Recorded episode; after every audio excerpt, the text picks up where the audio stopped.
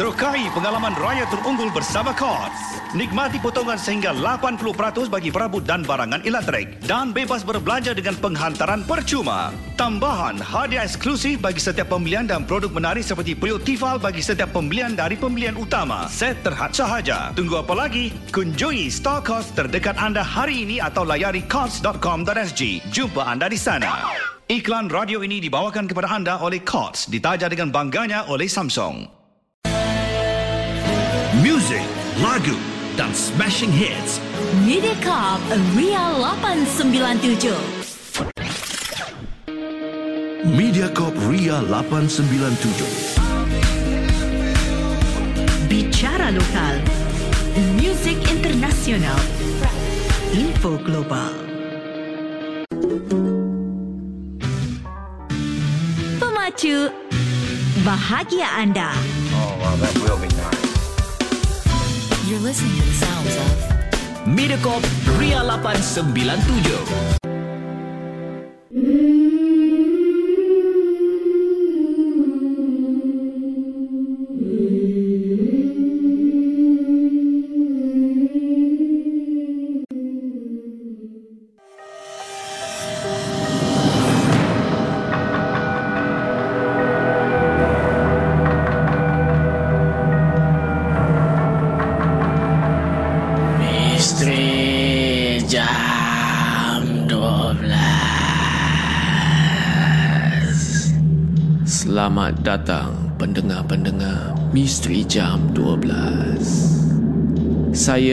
Akan menemani anda setiap malam Isnin hingga Jumaat Tepat pada jam 12 malam Sebelum anda tanya Suara siapa pula ni di Misteri Jam 12? Biarlah saya memperkenalkan diri saya ini.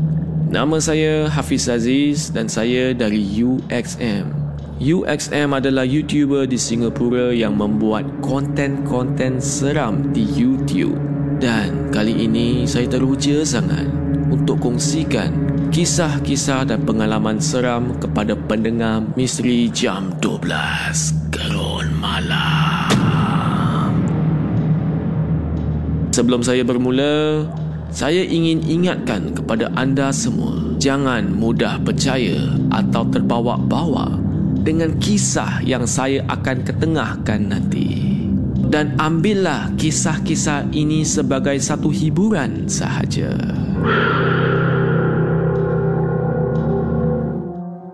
Pada malam ini, kami ada Afika yang akan kongsikan kisahnya yang menyeramkan. Seram atau tidak, kita tak tahu lagi. Jadi, dengarkanlah kisah daripada Afika. Selamat malam semua. Nama saya Afika. Saya berumur 32 tahun dan saya merupakan seorang yang bekerja keras sangat. Saya tinggal seorang diri. Tapi saya baru berpindah ke rumah baru saya. Akhirnya, saya tenang setelah berpindah ke rumah baru. Sebab apa? Sebab berbulan-bulan lamanya saya diganggu oleh makhluk halus di rumah lama saya. Kejadian seram berlaku kepada saya setelah saya membuat satu keputusan paling bodoh dalam hidup saya. Dan malas saya nak ceritakan apa dia, tapi apa kata saya cerita di bahagian kenapa saya berpindah ke rumah baru.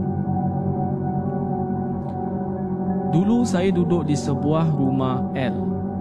Kecil je rumah dia. Dan saya tinggal seorang diri. Kejadian saya diganggu sudah lama. Tapi saya cuba untuk tidak menghiraukan gangguan tersebut. Kononnya saya cuba bersangka baik. Mungkin sebab saya terlalu sibuk. Jadi di rumah tu ada penghuni yang lain tinggal bersamaan. Suatu hari saya terbangun dari tidur saya. Pada masa tu saya tidur memang dah KO dah. Memang sangat memenatkan. Tapi bila saya bangun tu, saya berada di dalam bilik air. Saya sedang tidur di lantai bilik air Cuba bayangkan. Saya pun menjadi tertanya-tanya. Selepas kejadian itu, saya pun merakam keadaan saya tidur pada esoknya. Para pendengar semua, rupanya ketika malam, saya ni seperti bukan diri saya. Setelah saya melihat diri saya di rakaman saya terus membawa video tersebut untuk berjumpa dengan pakar Islam. Dan semasa mereka melihat video tersebut, mereka memandang saya dan suruh saya untuk ambil wuduk dan memakai telekung agar mudah untuk mereka menahan saya sambil mereka menjaga air wuduk mereka. Rawatan itu pun dimulakan. Para pendengar semua, apa akan jadi bila rawatan itu dimulakan? Saya akan sambung kisah Afika di bahagian kedua sebentar lagi. Jadi jangan ke mana-mana. Ikuti kisah Afika di Misteri Jam 12. Gerun Malam.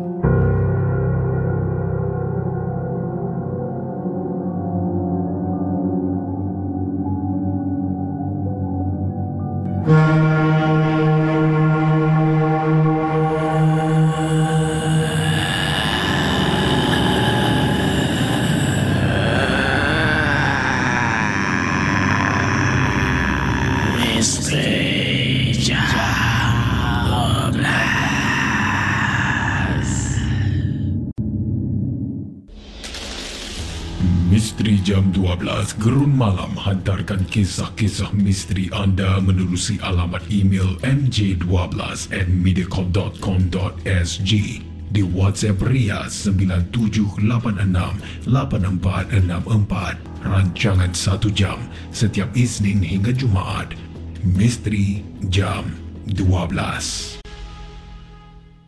Hashtag bahagia bermula di sini. Mediacorp Ria 897. Mediacorp Ria 897. Hits demi hits. Ria 897 Berlega di dunia digital. Ria 897 bermanifestasi dunia digital.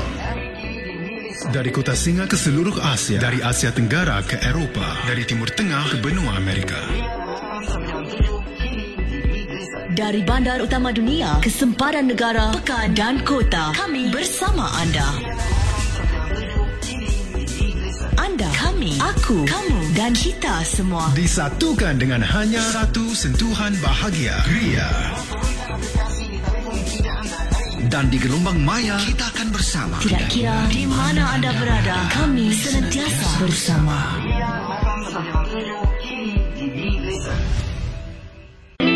Mediacorp Ria 897.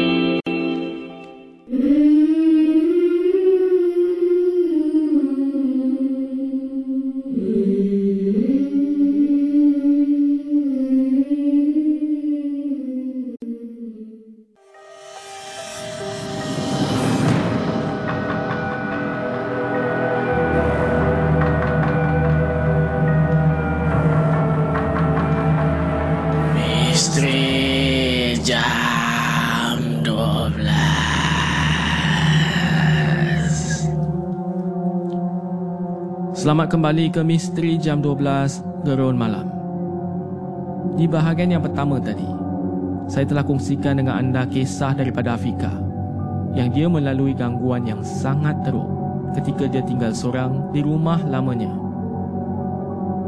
Dia diganggu sehingga ketika waktu malam dia menjadi orang lain seperti dirasuk.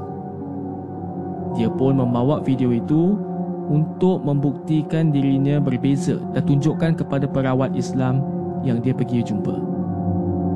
Baiklah, saya akan sambung kisah Afika. Para pendengar, bila saya dirawat sepenuhnya dan ialah saya memang berubah menjadi seorang wanita tua yang berbongkok dengan suara yang sangat menakutkan. Setelah selesai mereka merawat saya. mereka memulangkan kamera kepada saya dan memberitahu saya untuk membuang semua barang-barang yang masih ada di dalam rumah saya. Bila diingatkan semula, semua benda saya dah buang dah. Dan apa lagi yang masih berbaki? Dalam perjalanan balik, saya membuka surah-surah yang disarankan oleh ustaz tadi untuk saya dengar sehingga saya sampai rumah bagi mengelakkan perkara buruk berlaku. Ketika saya sampai di depan rumah, jantung saya macam nak tercabut. Dia berdegup dengan sangat laju apabila melihat pintu rumah saya ni terbuka dengan luas. Dan bau busuk yang menyengat di hidung saya ni. Bila saya terhidu tu, dia membuatkan saya hampir termuntah. Bila saya masuk sahaja ke dalam rumah saya, saya terdengar bisikan seperti menghina, memaki dan memberi amaran kepada saya kerana saya telah membakar dia. Saya terus fikir balik. Bila yang saya bakar benda-benda? Saya tak ingat membakar apa-apa pun. Pada masa tu jugalah, saya teringat sesuatu. Saya ada membakar satu balutan yang pelik dengan kain kuning ketika saya menggali tanah di belakang rumah kerana ingin tanamkan kucing saya yang dah mati tu. Saya sedar, saya sedar tentang itu dan tiba-tiba saya terdengar lagi ada suara mengilai datang dari tingkat atas. Saya pun dengan cepat membawa baju-baju saya dan terus masuk ke kereta. Dan saya pergi ke rumah kawan saya. Selepas tiga hari saya tak balik, saya pun ajak kawan saya untuk temankan saya untuk bungkus semua pakaian saya, barang-barang saya untuk berpindah. Dan di rumah baru inilah, baru saya dapat ketenangan. Itu saja kisah daripada saya. Terima kasih. Itu dia kisah daripada Afika ya. Para pendengar semua, apakah pendapat anda? Seram atau tidak?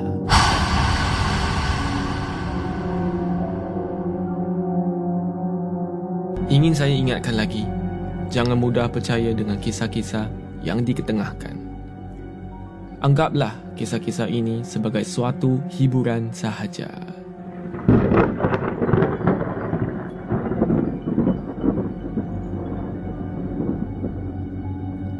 Kalau anda ingin hantarkan kisah atau pengalaman anda yang menyeramkan, sila hantar ke email mj12 at mediacorp.sg di WhatsApp Ria atau Instagram Ria897.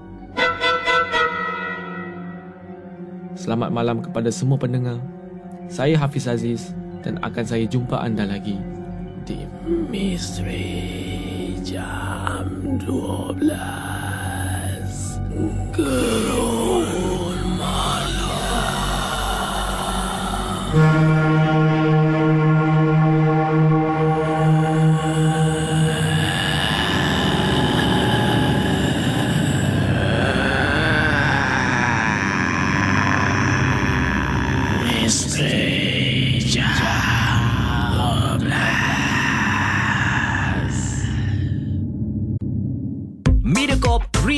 98.97 Music dan hits terkini. Silih berganti. Tanpa henti. Kami, kamu, anda, kita. Satu rasa Ria. Come on! All that you got. Come on baby let's Hiburan Info Music tanpa henti. Mediacorp Ria 897 Ria 897 berlegar bermanifestasi di dunia digital. Dari kota Singa ke seluruh Asia. Dari Asia bandar Tenggara utama ke dunia, sempadan negara, pekan dan kota. Kami bersama anda. Anda, kami, aku, kamu dan kita semua. Disatukan dengan hanya satu sentuhan bahagia. Ria. Dan di gelombang maya Kita akan bersama. Kami senantiasa bersama. Ria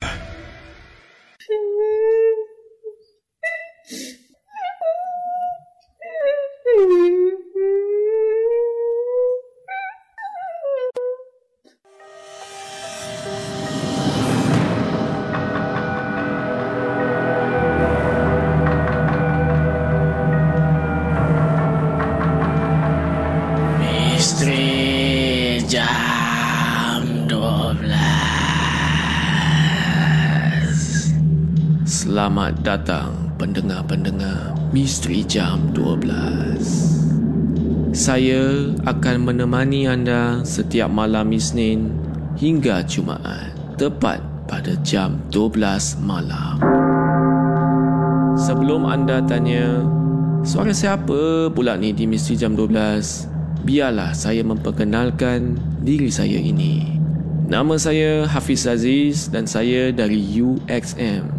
UXM adalah YouTuber di Singapura yang membuat konten-konten seram di YouTube. Dan kali ini saya teruja sangat untuk kongsikan kisah-kisah dan pengalaman seram kepada pendengar Misteri Jam 12 Gerun Malam. Sebelum saya bermula, saya ingin ingatkan kepada anda semua, jangan mudah percaya atau terbawa-bawa dengan kisah yang saya akan ketengahkan nanti. Dan ambillah kisah-kisah ini sebagai satu hiburan sahaja. Pada malam ini, kami ada Ilis yang akan kongsikan kisahnya yang menyeramkan. Seram atau tidak, kita tak tahu lagi. Jadi, dengarkanlah kisah daripada Ilis. Assalamualaikum Hafiz dan para pendengar Misteri Jam 12. Nama saya Ilis dan saya nak cerita seram sepanjang percutian dua hari satu malam dengan suami, anak dan kawan dia di hotel tepi pantai. Kita semua check in hari Sabtu petang. Rasa macam tak ada apa-apa. Cumanya, kenapalah koridor ke bilik tu gelap sangat-sangat. Memang saya tak suka part gelap-gelap ni. Nak touch access card untuk masuk bilik pun tak berapa nak nampak. Kami dapat bilik katil single 2 biji. Macam biasalah, kita kasih rapat. Yang tak bestnya bawah katil bukan main kotor lagi. Kenapalah housekeeping ni memang tak bersihkan betul-betul. Part lain okey je. Cumanya, lubang air lalu tu pula tersumbat dalam bilik air. Masa pergi bercuti tu, saya ni tengah red light lah. Period. So, yelah, bila period ni, makhluk-makhluk halus ni suka kan? Kita tak dapat nak solat ke apa ke. Masa suami saya tengah solat maghrib. Okay. Jadi, bila part suami saya sedang solat maghrib, saya dengar ada orang beri salam dari luar bilik. Suaranya sebiji macam salah seorang kawan anak saya. Kawan anak saya. Berialah saya jawab salam sambil berlari buka pintu. Bila saya buka pintu tak ada orang. Itu satu hal lah. Masalahnya, bukan saya seorang yang dengar tahu. Suami dan anak saya pun dengar juga. Selepas suami saya selesai dengan solat, dia tanya, siapa tu tadi yang dekat pintu tu? Saya cakap, tak ada orang lah. Tak pasal-pasal saya pula kena marah. Kenapa tak intai tu pintu sebelum buka? Dah saya rasa cuak. Manalah saya tahu. Memang mati-mati saya ingat ada orang datang bilik. Saya tahu suami saya mungkin risau. Bila saya buka pintu tu, takut benda tu masuk. Tapi masa tu saya tak adalah rasa seram sejuk ke apa.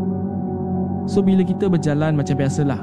Siap-siap kita turun dari hotel, kita pergi makan kat area pantai pan kat area pantai dengan kawan-kawan yang lain. Ingatkan eh, kisah misteri tadi tu dah habis. Rupa-rupanya belum lagi habis. Balik dari dinner, saya tunggu kat lobi dengan kawan saya nama Hanim. Mula-mula kawan saya kata dia nak pas barang untuk hadiah lah. Dia nak pas barang tu kat lobi. Berialah saya menunggu. Tunggu punya tunggu punya tunggu. Tak ada apa-apa pun. Terpaksalah saya pergi pick up kat bilik je. Saya dah pick up barang tu, saya berpecah dengan Hanim. Sebab biliknya arah lain. Saya dengan Anis sambung mengambil barang-barang yang kita beli siang tadi tu dari satu bilik ke satu bilik. Habis pick up je barang-barang tu semua, Siti hantar kek pula. Sebelum tu kita berborak-borak lah, berbual-bual lepak sekejap kat bilik Siti sampai terlupa diri. Tahu-tahu jam dah meletakkan pukul 12.30 malam. Bila kita tengah lepak tu, boleh pula blackout sekejap. Terkejut saya. Barulah kelam kabut rasa nak balik. Jadi bila saya naik lift tu, dia okey lagi sebab berteman dengan Anis. Bila dah sampai kat tingkat saya, saya tengok sunyi gila. Memang tak ada orang. Padahal kat tingkat satu tadi, bukan main punya ramai orang. Naik tingkat dua, terus sunyi. Jadi bila saya balik je, saya tak terus tidur. Saya pack barang-barang surprise birthday untuk anak-anak dan masa ni anak saya dah tidur dah. Cuma husband saya je teman saya sambil tengok TV. Yang tak bestnya, masa tengah packing tu, saya perasan ada kelibat hitam di belakang saya. Dia berdiri je kat belakang saya. Segala bulu roma saya ni memang tegang lah. Saya tahu yang dia juga tahu. Yang saya perasan, dia berdiri dan dia sedang tengokkan saya. Saya buat tak tahu je saya buat kerja saya sambil dia perhatikan diri saya dari belakang. Sampai saya dah settle buat semua, kelibat tu sebenarnya masih ada. Habis dia kemas barang-barang surprise anak saya ni semua, saya nampak ketara kelibat tu masih ada di belakang saya. Bentuk badan dia dan ketinggian dia macam budak perempuan. Yang penting, yang pasti, saya tak nak tengok dia. Takkanlah saya nak lari kat bilik tu kan.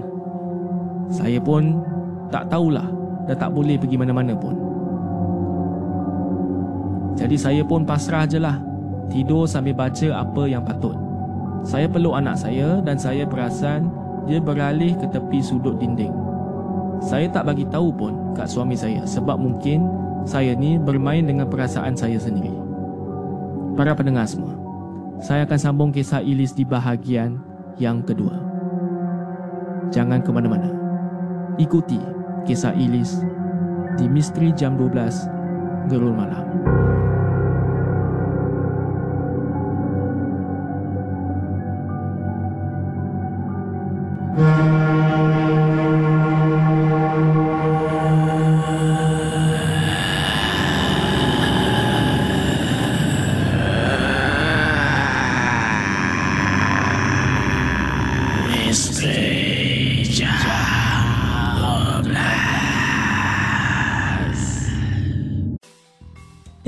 Ria 897 Berlega di dunia digital. Ria 897 bermanifestasi dunia digital.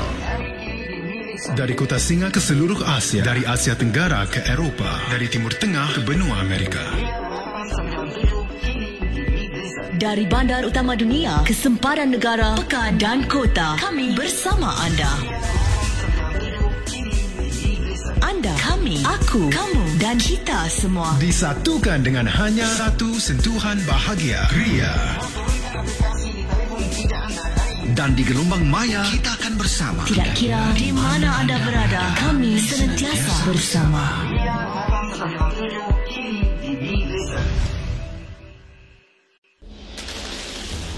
Misteri Jam 12 Gerun Malam hantarkan kisah-kisah misteri anda menerusi alamat email mj12 at mediacorp.com.sg di WhatsApp Ria 97868464 rancangan 1 jam setiap Isnin hingga Jumaat. Misteri Jam 12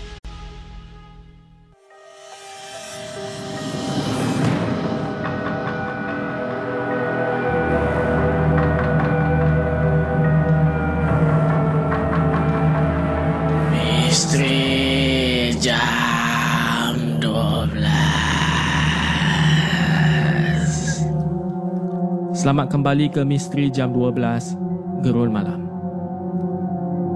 Ini di bahagian kedua saya akan sambung kisah daripada Ilis. Jadi para pendengar, suami saya yang tengah tengok TV ni, dia perasan macam ada orang yang bangun dari katil. Dia ingatkan anak kita. Terus pandangan dia dari tengok TV, dia tengok kelibat tu. Dia tertengok kelibat tu kat sudut yang mana saya nampak tadi. Benda tu diri tegak menghadap suami saya. Suami saya ni pun pura-pura tengok TV balik sambil membaca beberapa ayat suci dan cakap agak kuat dengan nada yang tegas. Kau jangan kacau kita. Kita tak ada apa-apa niat nak ganggu tempat kau. Tolong pergi. Jangan ganggu kita. Saya terkejut apabila saya dengar suara suami saya yang kuat. Saya tengok kelibat tu dah tak ada lagi dah. Saya cakap dengan suami, Bang, abang pun nampak ke? Suami saya tak jawab dan dia terus sambung tengok TV. Seolah-olah tak ada apa-apa yang berlaku. Kesian juga saya tengok suami saya. Kena jaga kita orang sepanjang malam. Selepas solat subuh lah, baru dia tidur. Rupa-rupanya malam tadi bukan kami je yang kena kacau. Geng yang lain pun kena juga. Kesian Kak Anis kena usik. Benda tu main ketuk-ketuk pintu. Bila dia buka pintu tak ada orang. Kali kedua kena ketuk, Anis ni pergi buka lagi pintu. Lepas tu dia rasa macam ada angin lalu dekat muka dia. Masa tu baru dia start takut. Lepas kali kedua buka pintu tu, dia main on dan off lampu.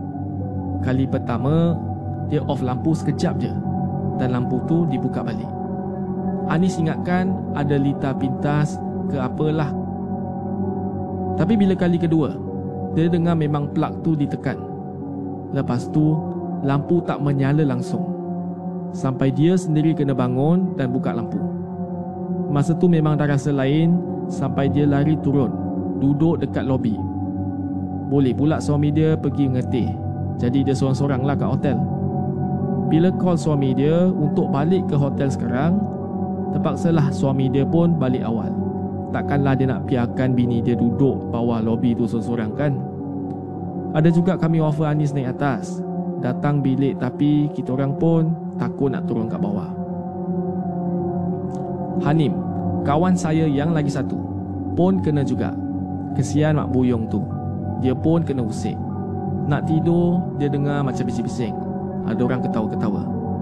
Mula-mula Hanim kata dia buat-buat tak tahu. Tapi selepas beberapa minit, benda tu mula untuk mengilai.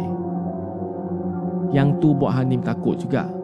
Dahlah dia datang berduaan dengan anak dia je. Anak dia pun umur baru 13 tahun. Yang pelik malam tu anak dia tak cakap banyak. Muka pun nampak lesu je. Bila tanya dia okey ke tidak, katanya okey. Cuma mungkinlah bagi pendapat saya, kalau tempat ada aura negatif ni, memang akan boleh buat badan kita lemah macam tu. Yang kedua-dua kawan saya ni, dia kena kacau seperti bunyi katil berubah-ubah. Bunyi katil diserit di tingkat atas. Bukan sekejap, tapi lama. Dalam satu jam, Tuan dapat dengar bunyi katil tu diherit sana, diherit sini. Tapi nasib baiklah part tu saya tak kena. Bila kita balik rumah tu, kita ingat cerita misteri ni dah habis. Tapi masalahnya, bila kita balik tu, kita masih kena kacau dengan benda yang sama. Suami saya ni memang betul-betul meradang lah. Memang dia tak kawal lagi. Suami saya dah banyak kali dah naikkan suara kepada kelibat yang dia nampak. Selepas tu, kita tak higi-higi lagi kita jumpa ustaz untuk tengokkan. Jadi ustaz tu pun kata benda tu datang daripada hotel tersebut. Katanya dia nak berkawan dengan keluarga saya. Para pendengar semua itulah kisah yang menyeramkan. Kalau setakat kat hotel kena kacau tu saya okey lagi lah sebab benda semua dah habis. Tapi yang penting dia ikut kita balik itu yang tak best. Sekian, itu sahaja cerita daripada saya. Itulah kisah daripada Ilis. Ah, Ilis ni kan, saya suspek lah. Dia mesti kasih one star review, lepas tu dia komplain. macam-macam benda lah eh, yang dia boleh komplain tu, macam-macam benda yang tak best kat hotel tu. Cuba namakan, lain kali namakan tempat hotel tu. Mungkin saya tahulah hotel mana yang saya tak akan pergi ya. Uh, jadi para pendengar itu sahaja untuk episod malam ini ya. Kita akan jumpa lagi di episod yang seterusnya. Jadi para pendengar semua, apakah pendapat anda? Seram atau tidak? Ingin saya ingatkan lagi, jangan mudah percaya dengan kisah-kisah yang diketengahkan. Anggaplah kisah-kisah ini sebagai suatu hiburan sahaja.